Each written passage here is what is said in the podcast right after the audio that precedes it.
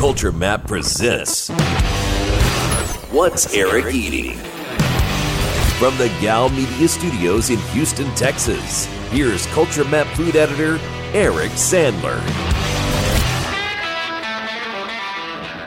Welcome to What's Eric Eating, Culture Map's weekly look at Houston's bar and restaurant scene. I have Kaiser Lashkari from Himalaya Restaurant coming up in a little bit. But first, I am joined by Felice Sloan. She's one half of the dynamic blogging duo at urbanswank.com. Felice, welcome back to the show. How are you? I'm good. Hey, hey, hey, hey. Sad that we are not also joined by your partner in, in life and blogging, Shanna Jones, this week, but uh, you and I will make do. Yeah, we'll hold it down. We will hold. I will channel her as usual. Hold my mouth on things that I should, and be me on others. How about that? Perfect. Great. Uh, I do want to start with the news of the week. Uh, sad note to kick things off. Ella Brennan, the legendary New Orleans restaurateur behind Commander's Palace, passed away last week at the age of 92. The we wouldn't usually be talking about a New Orleans restaurateur, except of course that she is part of the family that founded Brennan's of Houston, which is a legendary Houston restaurant.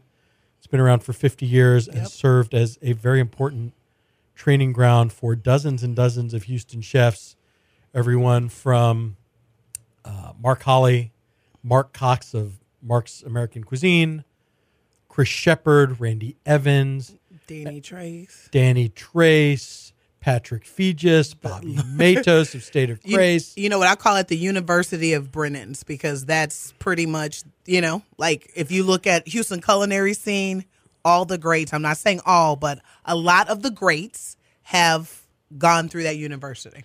Yeah, it is. It that that's a really accurate description. It is. You get a, a master's in restaurant operations and being a professional by spending a couple of years at Brennan's. I agree. Yes. And even now, right, Martin Weaver, who had been at Coup and had been a sous chef at Brennan's, is, and this is a podcast exclusive, very quietly has left Brennan's to work on a new restaurant. Okay. Okay. I like So- exclusives. So, just to say that that legacy lives on. And so I asked a whole bunch of the people who had worked at Brennan's for uh, memories of Ella Brennan. Uh, I think my favorite was Carl Walker's. He's their general manager. He used to be their executive chef. He worked at Commander's Palace. So he had a lot of contact with Miss Ella, as she was known. He said that he once made uh, peach ice cream. Oh, and he yes, was I- I like feeling that one. Mhm. he was feeling pretty sporty about his peach ice cream and he assembled it in this like cookie cup and he thought it looked great and he was really proud of it and he he gave it to Miss Ella and she dipped a spoon in and she said doesn't take enough doesn't taste enough like peaches. Right. And so so she had no problem being very brutally honest with her her chefs and she had legends that worked for her. Paul Prudhomme worked for her at Commander's Palace. Emeril Lagasse very Yep. famously worked at Commander's Palace. So she had no problem just being like straight up. Doesn't you know, if you're gonna serve Miss Ella peach ice cream, it better freaking taste like peaches. I, I agree. You know, I, one of the things that I loved reading your piece um, was reading all these cool, intimate stories that they had. You know, everyone had with her from, um, you know, from that. I love that was one of my favorites. Um, Mark Holley talking about you know the the whole cookbooks and now he has over 500 and you know if you could just take one little thing she told him if you can take one little thing from a cookbook it's worth buying. And one of the things that um was key to me as you read all those stories right like she was just she was a pioneer. You you can't you can't say she's not. Like she is restaurant gold if restaurants did and instill the things that she kind of instilled in these legends that we see today and um, the up and coming and the ones that have made their mark if we can get that in what's happening today you know what how great would people's restaurants be and as a diner the dining experience is those little key things. And i think some of that is what's missing that old school tell it like it is, where she's saying, you know, I can't, I need to take the pe- taste the peaches, or just these little small, like I like to call them little um, nuggets of wisdom imparted in each one of these people. I think it was awesome. Yeah. So, I, I mean, if there's a Mount Rushmore of contemporary American gastronomy for people who paved the way for where we are now, uh, James Beard, Alice Waters, Ella Brennan, and then I don't know, pick a pick a fourth chef type, maybe someone like Thomas Keller, but but she's certainly in that conversation Yes. uh, in terms of giving respect to American ingredients, in terms of being local, and also in terms of you got to serve what people want to eat. You know, you've you've got to create dishes that people will come back for again and again.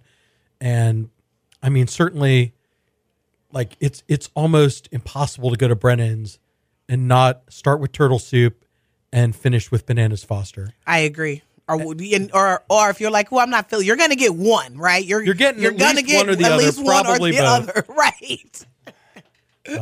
and and that and the the customer first attitude that you experience every time you walk into Brennan's is just such an indelible part of her legacy. Uh, just a, a towering figure in the world of American food and someone who will be very dearly missed. I agree. I agree. All right, and then moving on. Speaking of Brennan's alumni, Chris Shepherd announced the lineup for this year's edition of Southern Smoke. I will say, uh, this year's lineup is not that southern. It's not. It's it's southern. I mean, it's look, exciting. right? It's chefs by way of the South. How about that? Yeah. um, I think uh, no bigger name. Well, Aaron Franklin is always the the, the big Right. draw. He will always have the biggest line uh, because even waiting an hour in line at Southern Smoke for Franklin barbecue brisket is a much shorter line than you will ever get if you go to Austin and wait in line Exactly. for- People are like, "Oh, that's only an hour." Oh, I'm I'm here. They're they're all over it. They're over it. but there are there are two that are coming that I am very very excited about, uh, and the big one is Eduardo Jordan. Eduardo Jordan, baby. I am. Woo! I am so excited. Uh, maybe the highest profile African American chef in America right now. Maybe. For I would June agree. Baby, June Baby in Seattle just won the James Beard Award for Best New Restaurant. His other restaurant, he took uh, Best Chef Northwest for Right. that. Right. And let's just give him a mo- give a moment. Like, right, June Baby won. He's the first African American to win in that category, which is sad because we're in 2018. But that's a whole nother show if you want to have that one. But let's just rejoice in this moment that he took that. He took it. He earned it. I'm super excited.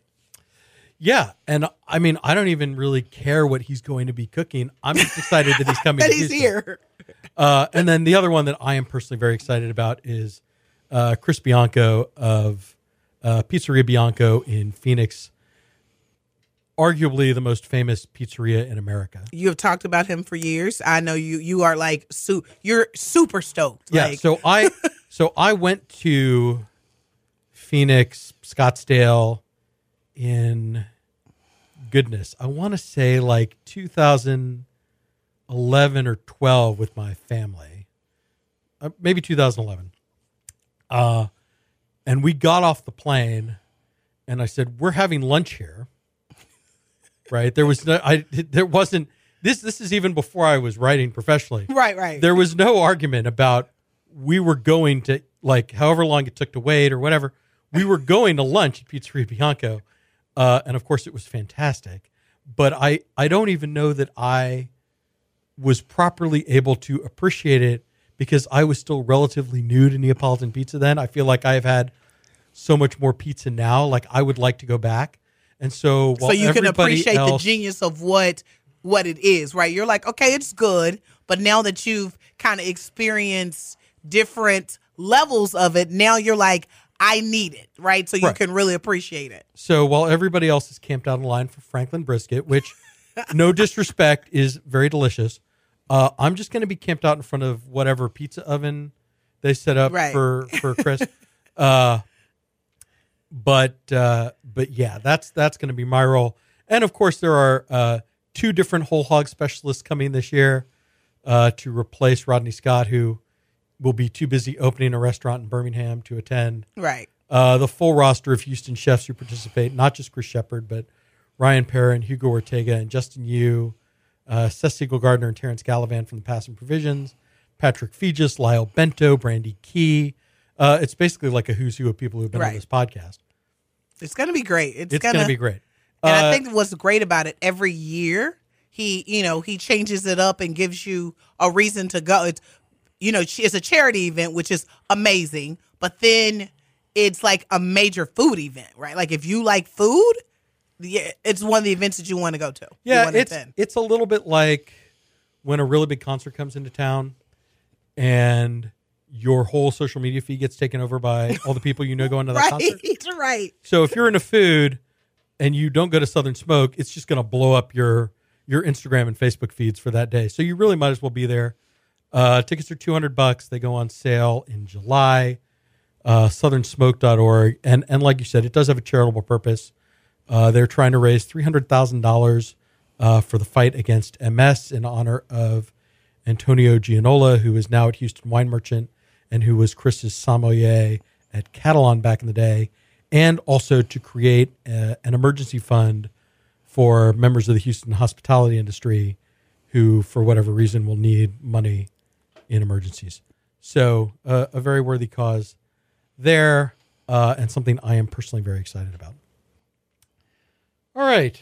Uh, third item, I, I don't know that there's a whole lot to say about this other than that, uh, just to note, uh, Richard Knight, uh, the former chef of Feast, the former chef of Hunky Dory, signed on with Harold's in the Heights in February. Uh, it is the first week of June, and he is no longer the chef there. Uh, I I will say I have seen Richard at events in between, and I said, you know, I want to come see you. I want to come see what you're doing, and it was always, you know, I'm still trying to get my hands around things. Give me a you know, give me a couple weeks, give me whatever. Um, I never got like that green light that he was really excited about what he was doing there and was ready for a visit. Uh, but he has decided to leave and focus on Show Us Your Goods, the video series that he's developing with his wife, Carrie Jean Knight. Uh, it bums me out a little bit because I really like Richard's cooking and I really like Richard's restaurant, you know, Richard's past restaurants. I had high hopes for his collaboration with Ali Jarrett at Harold's, but I guess it wasn't meant to be. I was excited and I guess concerned as well. Well, just because I I think he's a great chef, but I wanted to see what I knew you would go there before me. Well, Um, it seemed like a little bit of an odd fit, right? Right, An it was English a- chef who's known for whole animal cooking, taking over a southern restaurant that's not known for that. You know that that has respect for local ingredients, but other than that, didn't seem to be an obvious. Right. match. So I was waiting for you to go to tell me, hey, it's, and when that never happened, I wasn't trying to get there. And then no one could tell me, not that people said it was bad. No one could tell me like what was great about it or what did you have, what was unique. No one could say that. So I was, I'm not surprised by this announcement. Yeah, no, I and I never heard that either. Right. right. I was kind of waiting for someone to tell me, man, I went to I went to Harold's and Richard's on and he's doing X, Y, and Z. I mean, I saw he put the hunky dory fish and chips on. Right. which is the second best fish and chips. Good good dog. Secret like secret menu hack. Good dog has the best fish and chips. Neither here nor there. But it, it just never really I it just never really felt like Richard's restaurant to me. Right. So Richard will do show us your goods, and Harold's will continue on as as Harold's doing its southern thing, and that's kind of that. And then finally, I published a list of ten new happy hours to try. Uh, lots of good stuff on there, Felice.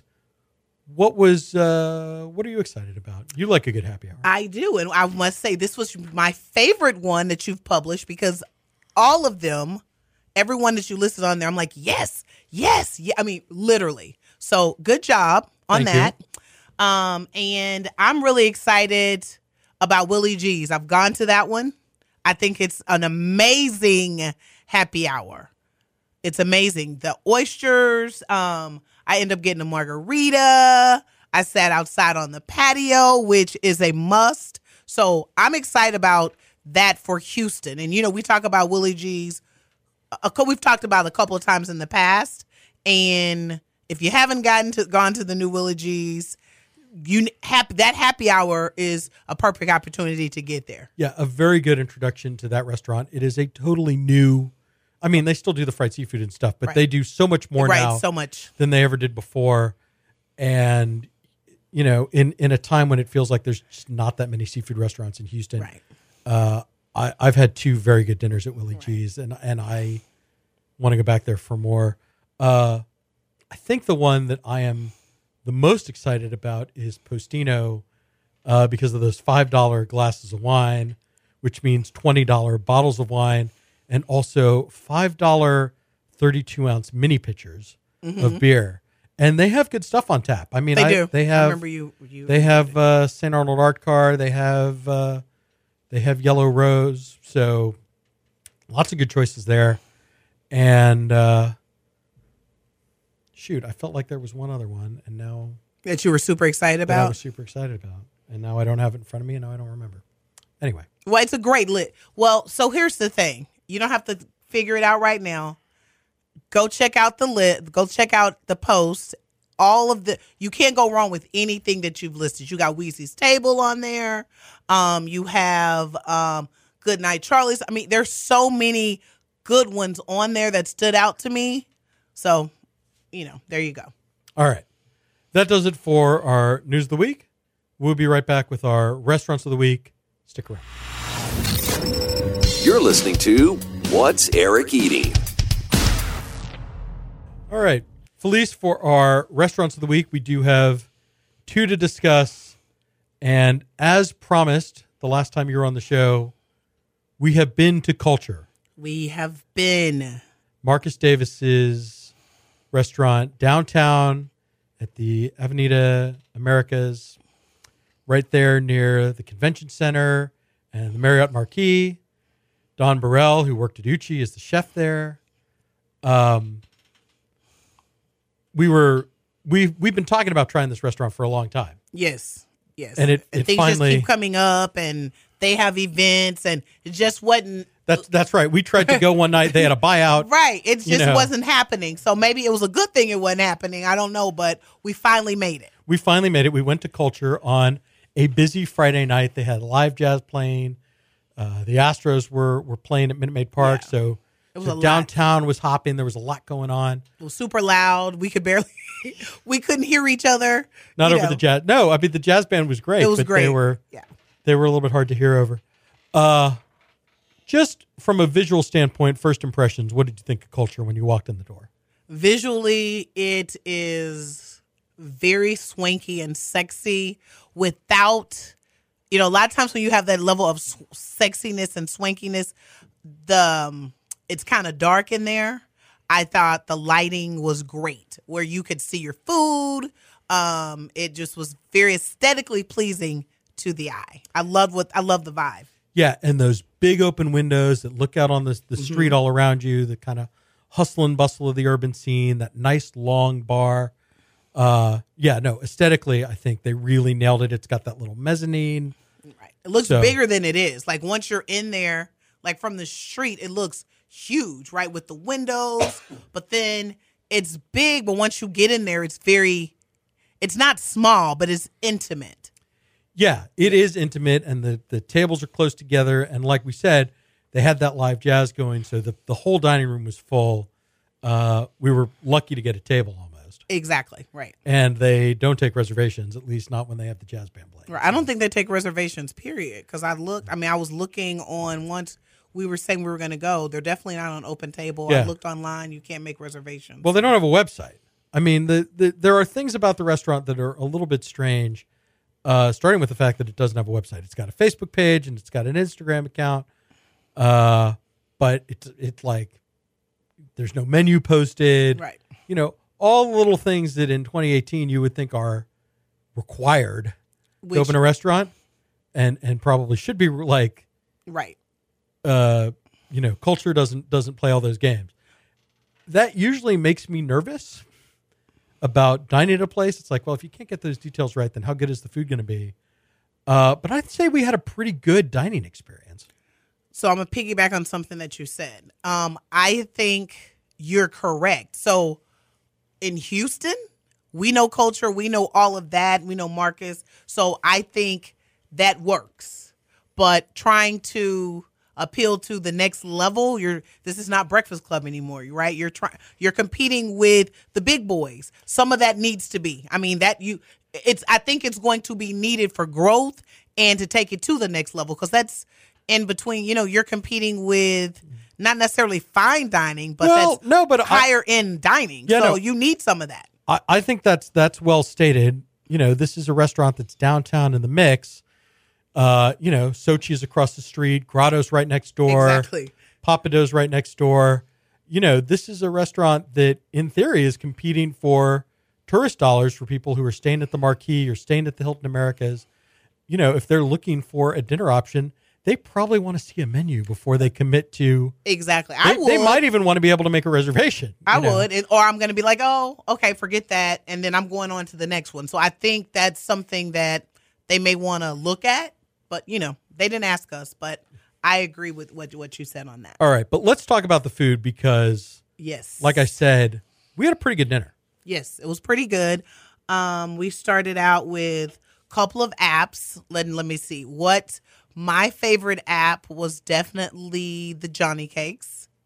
Yes, the And Johnny the- Cakes and the that black and the black eyed hummus, pea was very good. Was very good. So I think, um, and with those things, I could definitely, um, the way Dawn cooks, she's kind of she does a lot of local ingredients. She's definitely on the cleaner side with big flavors. So I definitely could see her influence all throughout that menu.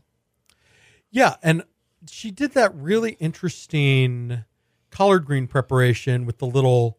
They called it purses. It was uh, a collard green, and then it was like wrapped around chopped more chopped braised. right, they were braised, and then the one, um, yeah, was wrapped like a steam Almost like a dumpling, something. yeah. Right, was wrapping the braised, and I thought that was interesting. I thought it was, I thought it was pretty interesting because it was easy to eat with something else.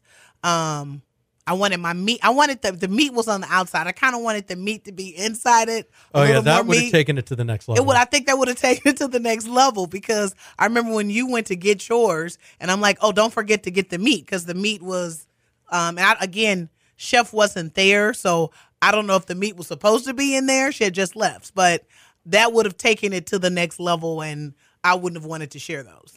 That's right.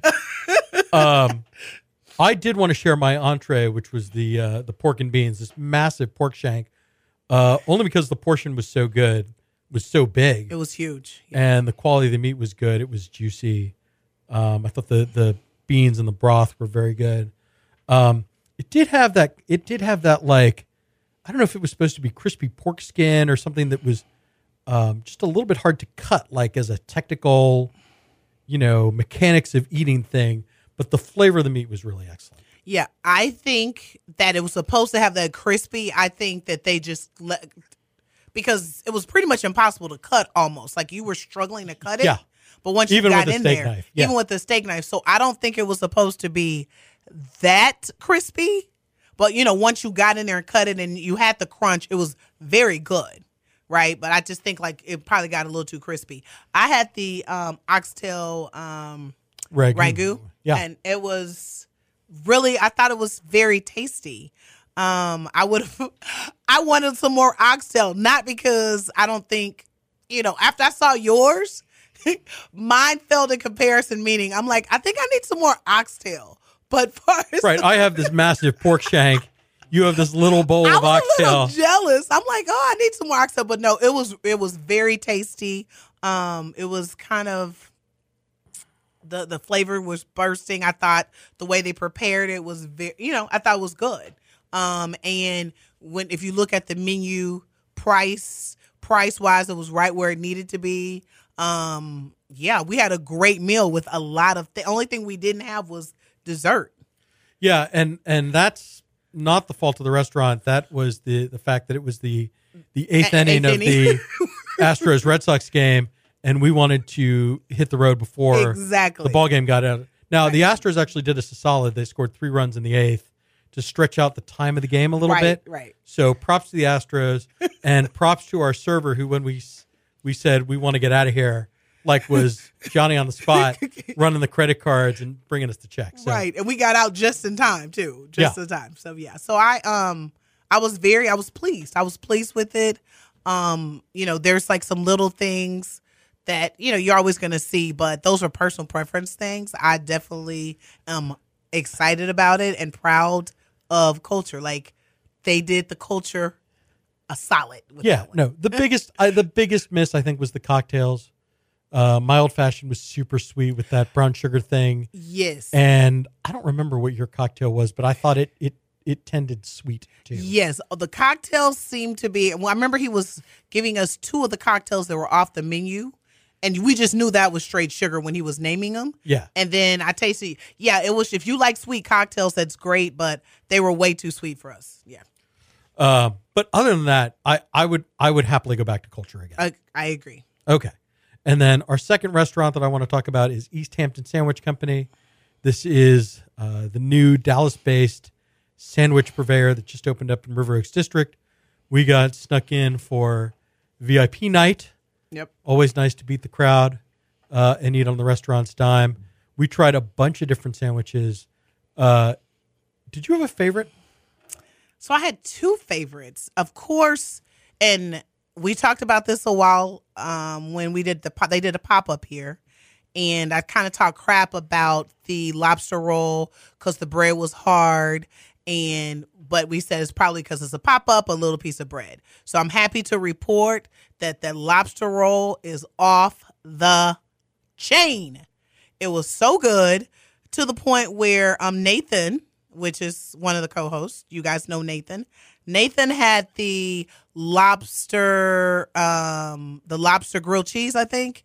And he was feeling, you know, he was feeling pretty good about his lobster grilled cheese that it was the best lobster, you know, sandwich on the menu. He tasted mine and almost lost his mind. Like he was very jealous and had food in me. So I love the lobster roll and um there was a mistake and we got an extra sandwich the balsamic um tenderloin sandwich was easily i think all of our favorites because we didn't we were kind of like oh yeah go ahead and put it on the table we'll try it and just that balsamic with the blue cheese i, I don't know why it was so good but it, it just worked Well, and and in fact, I actually went back a couple days later and had one of the other steak sandwiches on the menu okay uh, with the avocado and the goat cheese, ooh uh, and that was and a like a red pepper vinaigrette that was also extremely delicious. So so they got beef down then yeah, no, they've got yeah steak sandwiches. They've got that down. Uh, I agree with you. The lobster roll is a very good lobster roll. It's not it's not quite the same as what I get uh, when I go up to New England because they they hit it with the little old bay. But I think in Texas people want a little more seasoning.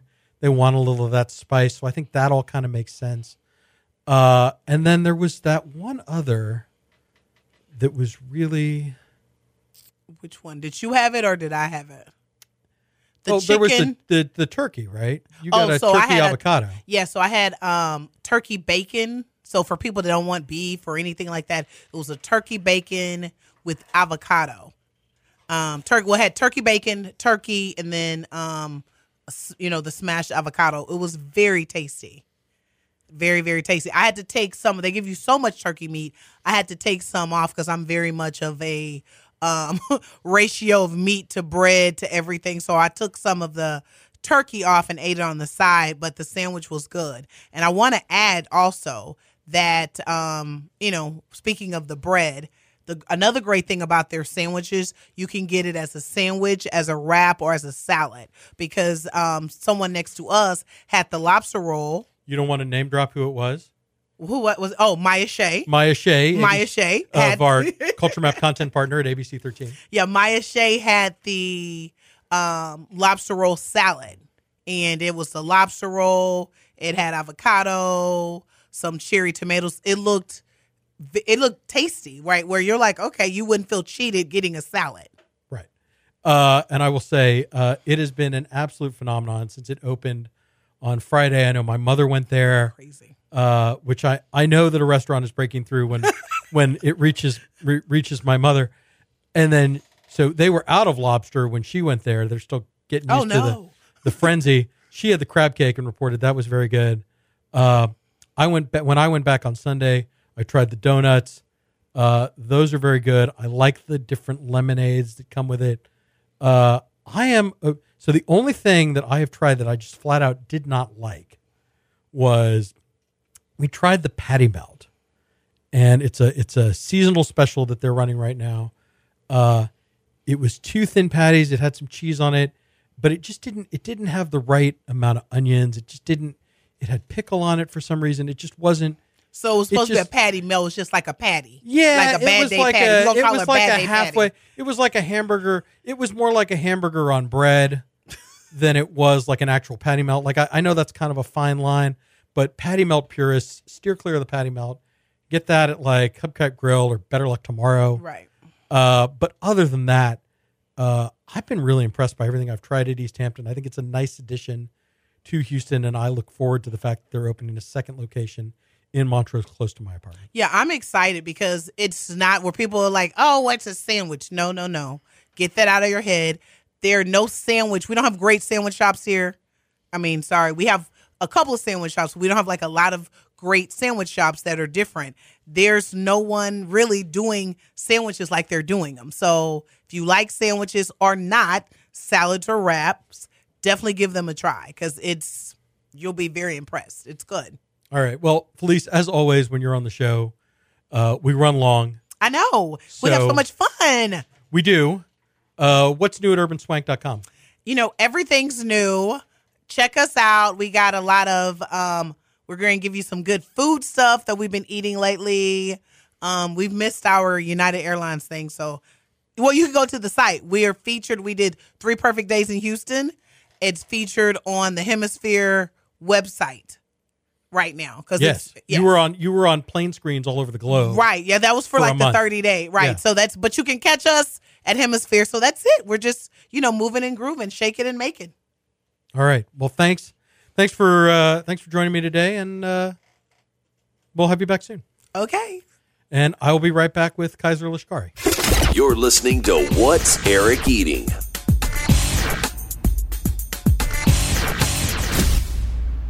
Our interview this week is brought to you by Eighth Wonder Brewery, one of my favorite local breweries, conveniently located in East Downtown. It's been really fun to watch Eighth Wonder evolve from its sort of humble beginnings in a little corner of a warehouse to now a gigantic warehouse, the huge backyard that they call Wonder World, where you can go before sports games, especially with uh, soccer season and baseball season heating up. Eighth Wonders Brewery is conveniently located uh, within walking distance. You might see my colleague Fred Fowler walking around there. I know it's a favorite spot of his.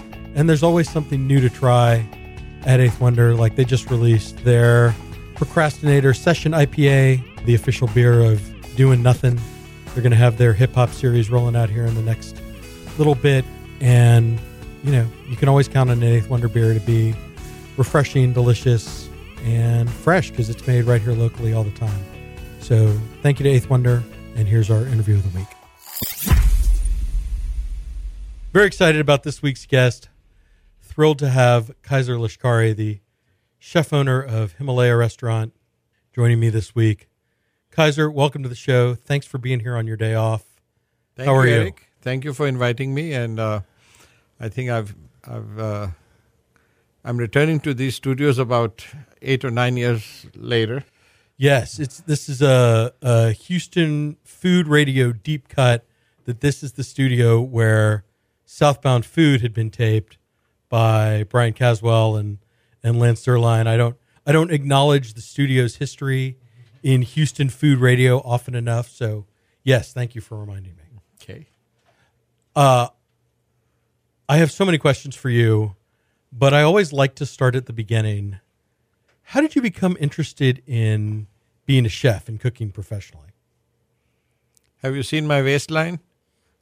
Yeah, I have the same waistline and Yeah. I don't cook. And uh, the waistline tells you that I am fond of eating. And if a person is fond of eating and then he wants to be very finicky about the food he, he eats, then he starts cooking himself. And that's what happened. Um, when I came to Houston in 1980, there was hardly any Indian Pakistani restaurants here.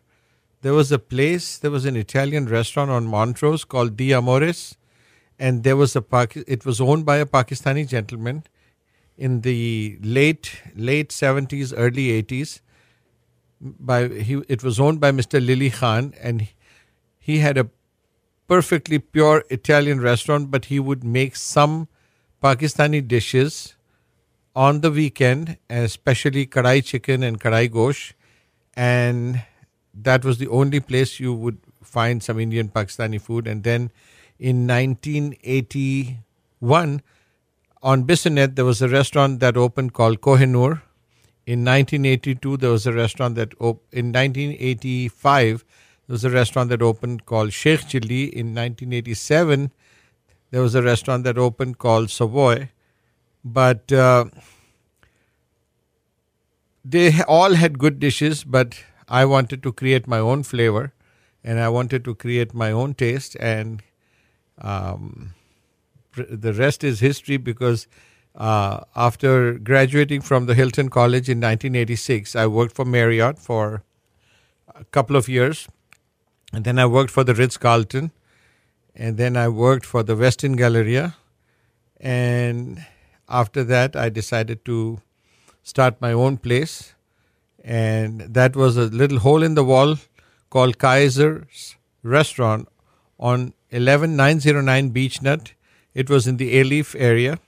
It was less than 800 square foot and less than $500 in rent.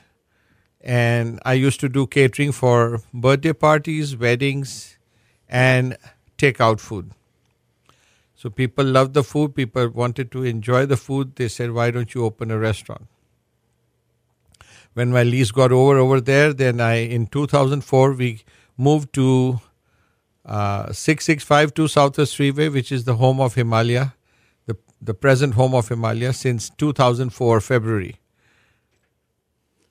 Very good. And then so you, so I think it's safe to say that Himalaya is not your typical Indian Pakistani restaurant that you serve dishes. Uh, for example, I've never seen Hunter's beef uh, on another menu. I've never seen uh, the fish masala on another menu. It's how not- did how did you develop the idea for these dishes that? Because I'm let me just say you do the regular chicken tikka masala and and samosas and and all that stuff, but you you do some things a little bit differently. too. Yes. When you say when you the first thing you said was it's not your typical. So let me backtrack and tell you what my princess, my wife Azra, tells me that I'm not a you know uh, I'm not a normal human being. You know because she thinks I'm I'm a little crazy, and uh, when I'm a little crazy, I try to uh, do things which nobody wants to do or nobody has thought of doing or nobody uh, thinks it would be okay to do. And so, thanks to you, big part, a very, very big thank you to you when you put the seed of chicken fried, fried chicken in my mind. That was many, many years ago. Uh, not many years ago. Actually, it was about two and a half to three years ago. Oh no, we're we're coming to all that. Okay. We're we're coming to the southern stuff, but Okay. I, I wanted to start with the Pakistani with the Pakistani and Indian that food. you yes. can't find anywhere else. Yes, but you see, the thing is that uh, let's let's say, for example, tandoori chicken. Okay, tandoori chicken is only served one way in all all Houston Indian restaurants. But if you see, if you try tandoori chicken at Himalaya, it's a completely different uh, flavor profile and it's completely different to look at. It's not that typical red color chicken that you find in, in most places. The reason I want to do this is because wherever you are, wherever you are locally, we are, by the way, we are the only re- Indian Pakistani restaurant that serves beef for that matter. The only place. And the only place which does not have a buffet since its inception. Uh, we don't. I don't believe in having buffets, and I don't want to keep buffets. And I want to give Houston different things that we can uh, uh, enjoy. Uh, I take the local stuff like the uh, like I've done the the uh, paratha dia, which is my spin on the quesadilla. I go to many many Mexican restaurants sometimes on my day off and try different things. But um, you, I among other things, I always want to try their quesadilla because it's I love it. And so I put my I own mean, it's a, spin. it's a grilled. It's basically a grilled cheese. I mean, what's not to like? okay and uh, and yeah the, and the stuffing is with chicken or beef and and we did this uh, we we use the the paratha instead of the tortilla and we call it paratha dia and uh, that's one thing and we try to use whatever the local local uh, delicacies are we try to incorporate that into our cuisine also because indian food and pakistani food has so such a rich uh, selection of spices that we can we can present all the local uh, dishes in Indian spices with Indian variations. That would give more uh, pizzazz to the to the menu that's available to people. Right. And over the last, as you said, maybe two and a half, three years, you've started rolling out what I would sort of describe as Southern comfort foods Yes. fried chicken, chicken fried steak, crawfish etouffee. Smoked brisket, Yeah. chicken and dumplings, and the list is endless.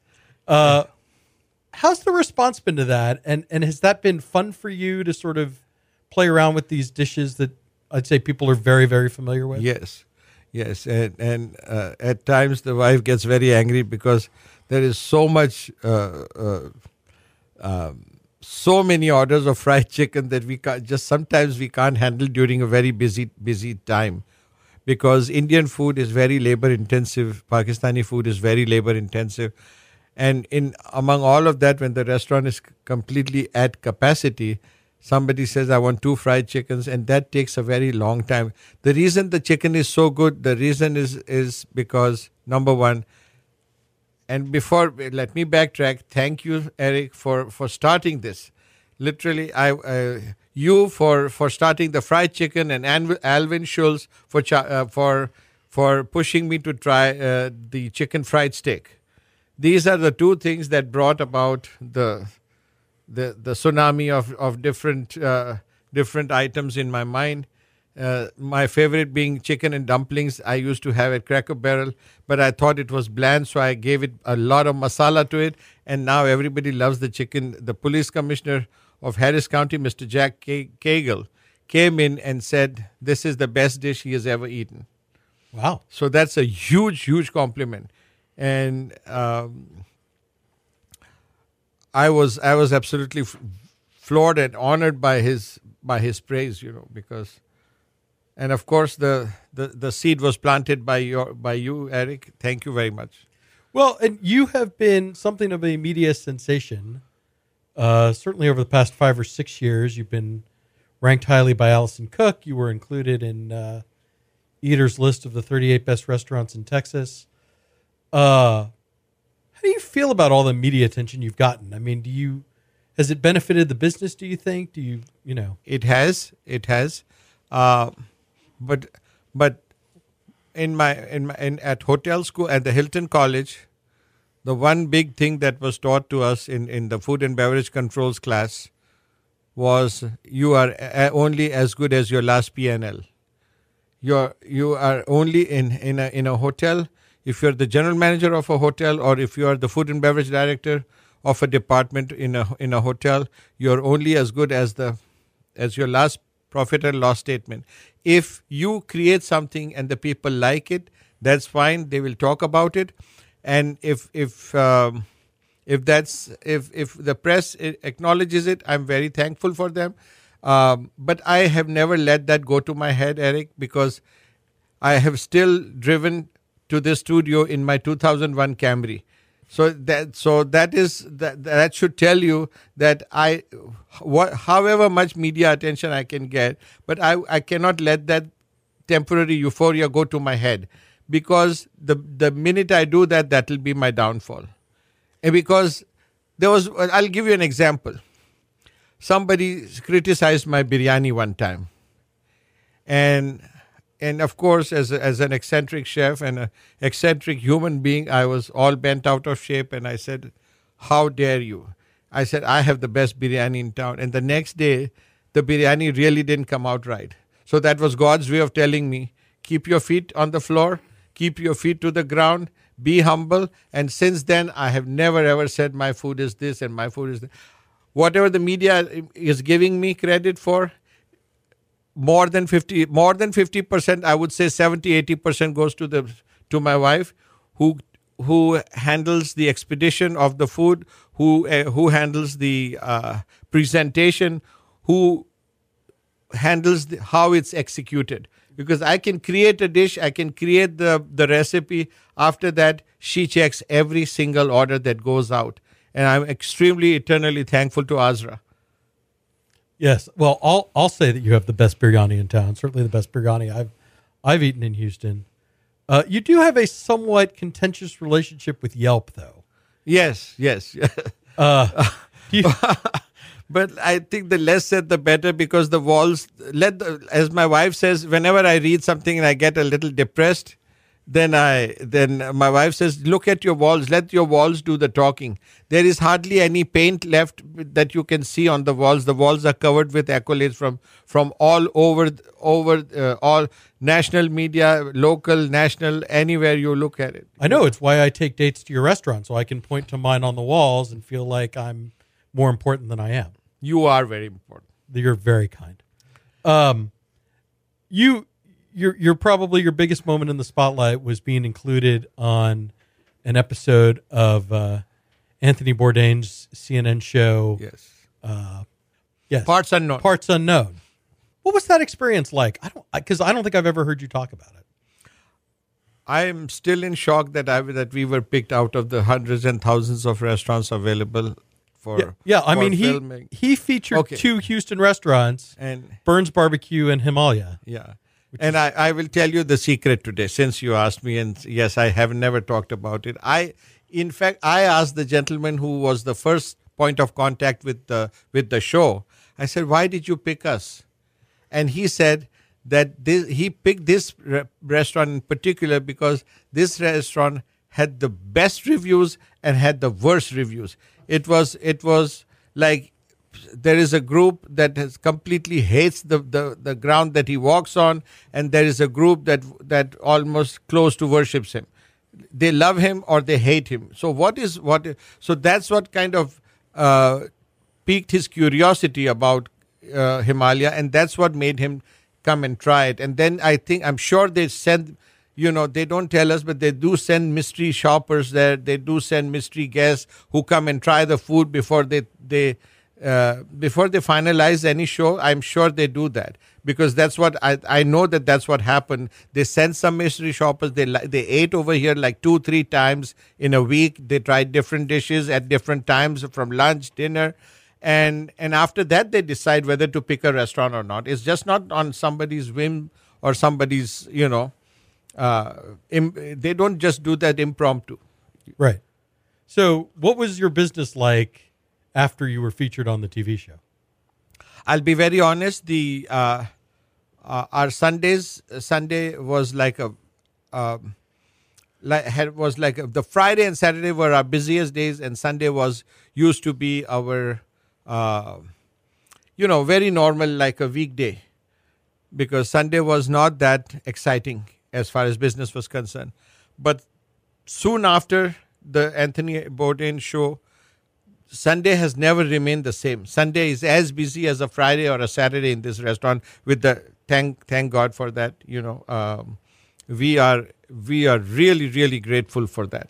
So, I, one of the other things is that Houston has become recognized more and more for its diversity and, and for its immigrant cooking, and, and certainly uh, certainly the Bourdain show focused on the immigrant experience, and, and we saw a number of chefs be nominated for James Beard Awards based on on some of their work. I mean, do you do you aspire to that? Is that something that you're optimistic about? Do you do you have any sense of Yeah, whether I you'd will- like that? I will, I will, ta- I will give you an example of my childhood, because where we lived, my both my parents used to work and and across from my and I used to after school I used to come to either I was a having no brothers and sisters I was a latchkey kid but till my grandma was alive I used to after school I used to come to my grandma's house and right across from the street where my grandma lived was a lady who had gone to England and learned at the Cadbury School of of chocolate making how to make chocolates.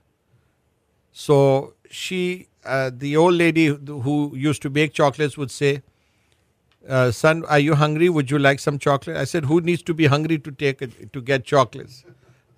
So, you know, so that's what that's what should answer your question.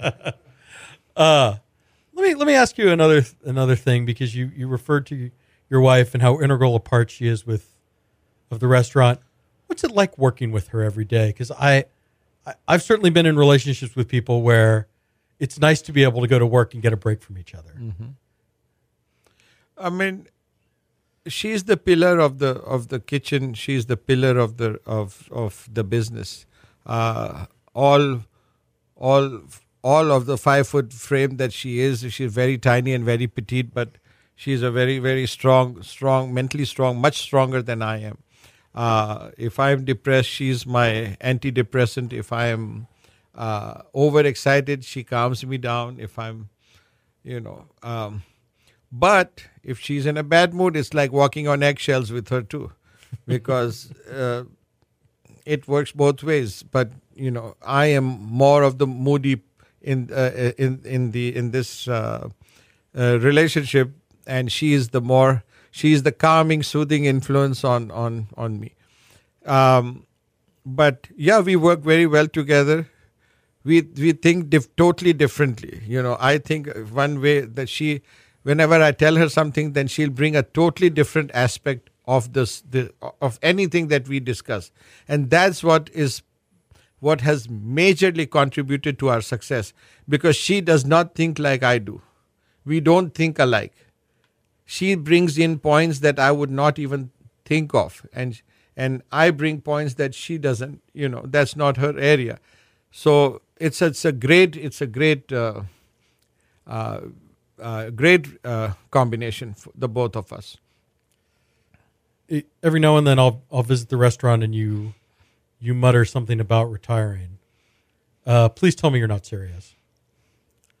I was this close to uh, signing a deal, but no, I have not uh, because anytime I want to retire, I think you know I uh, I know that I will uh, become bored.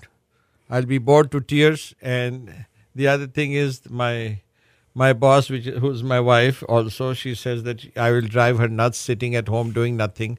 I have worked. We both are workaholics. You won't believe this, but both of us go to bed at about two, three, between two and three every morning, every day, every day, every day, every single day of our life.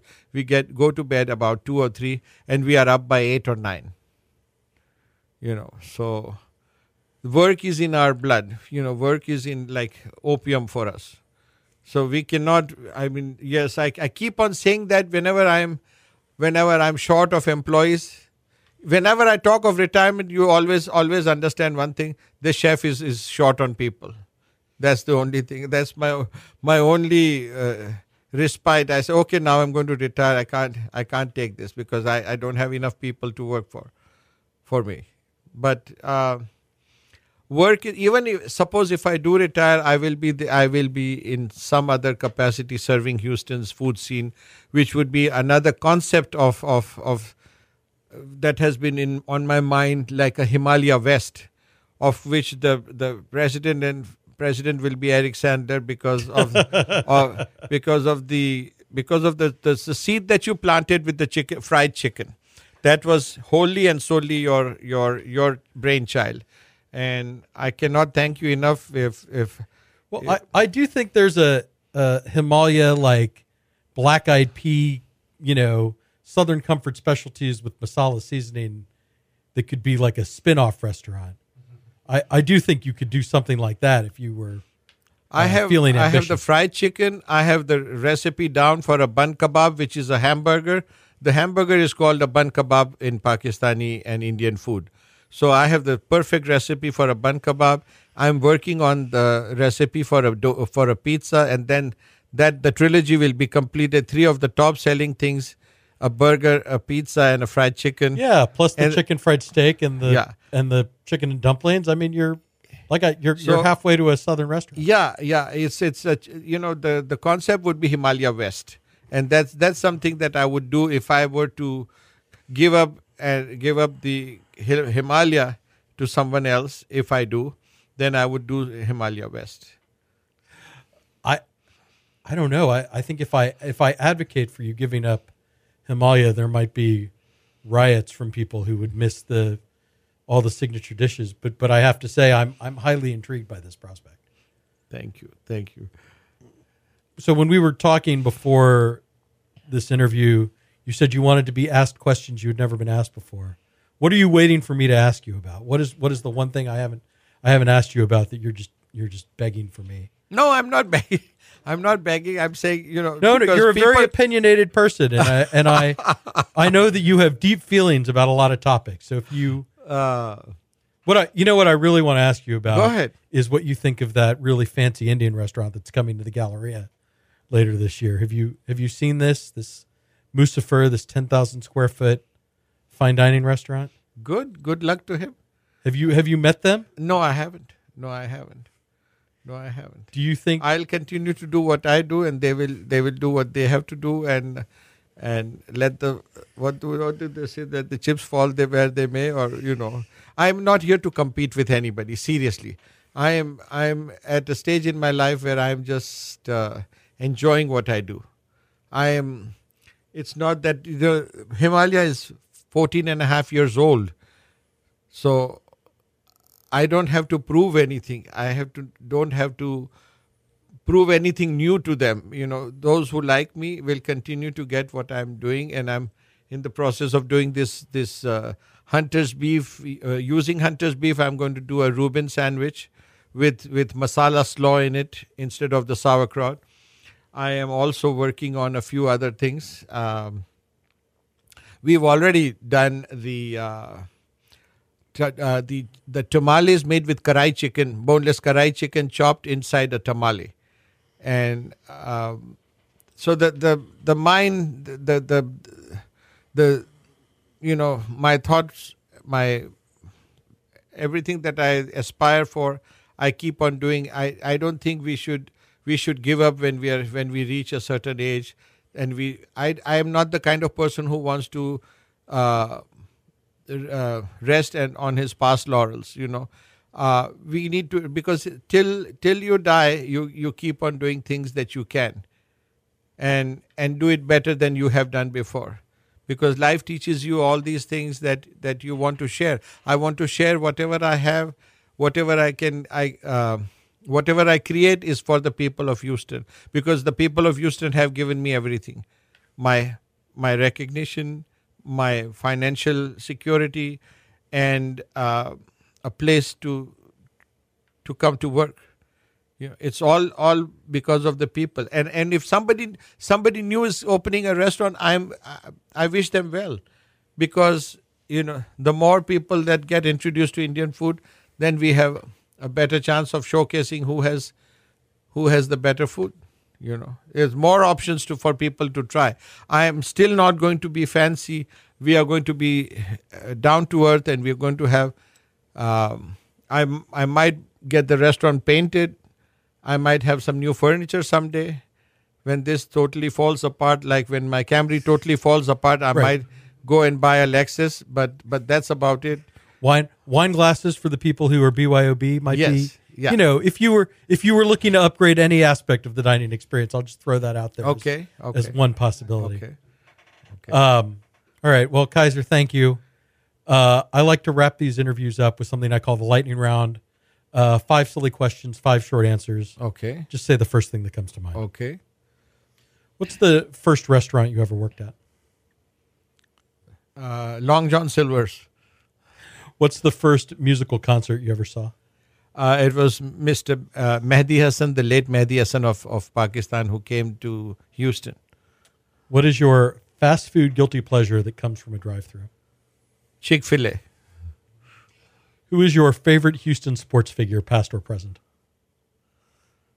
Well, this is this is one thing I can't give you a one answer because I'm a cri- cricket fanatic. So so so cricket and and Javed Miandad. All right. And then finally, where's your favorite place to get a taco? Papa's across the uh, across the uh, across the street from my restaurant. Works for me. Papa's barbecue never fails me.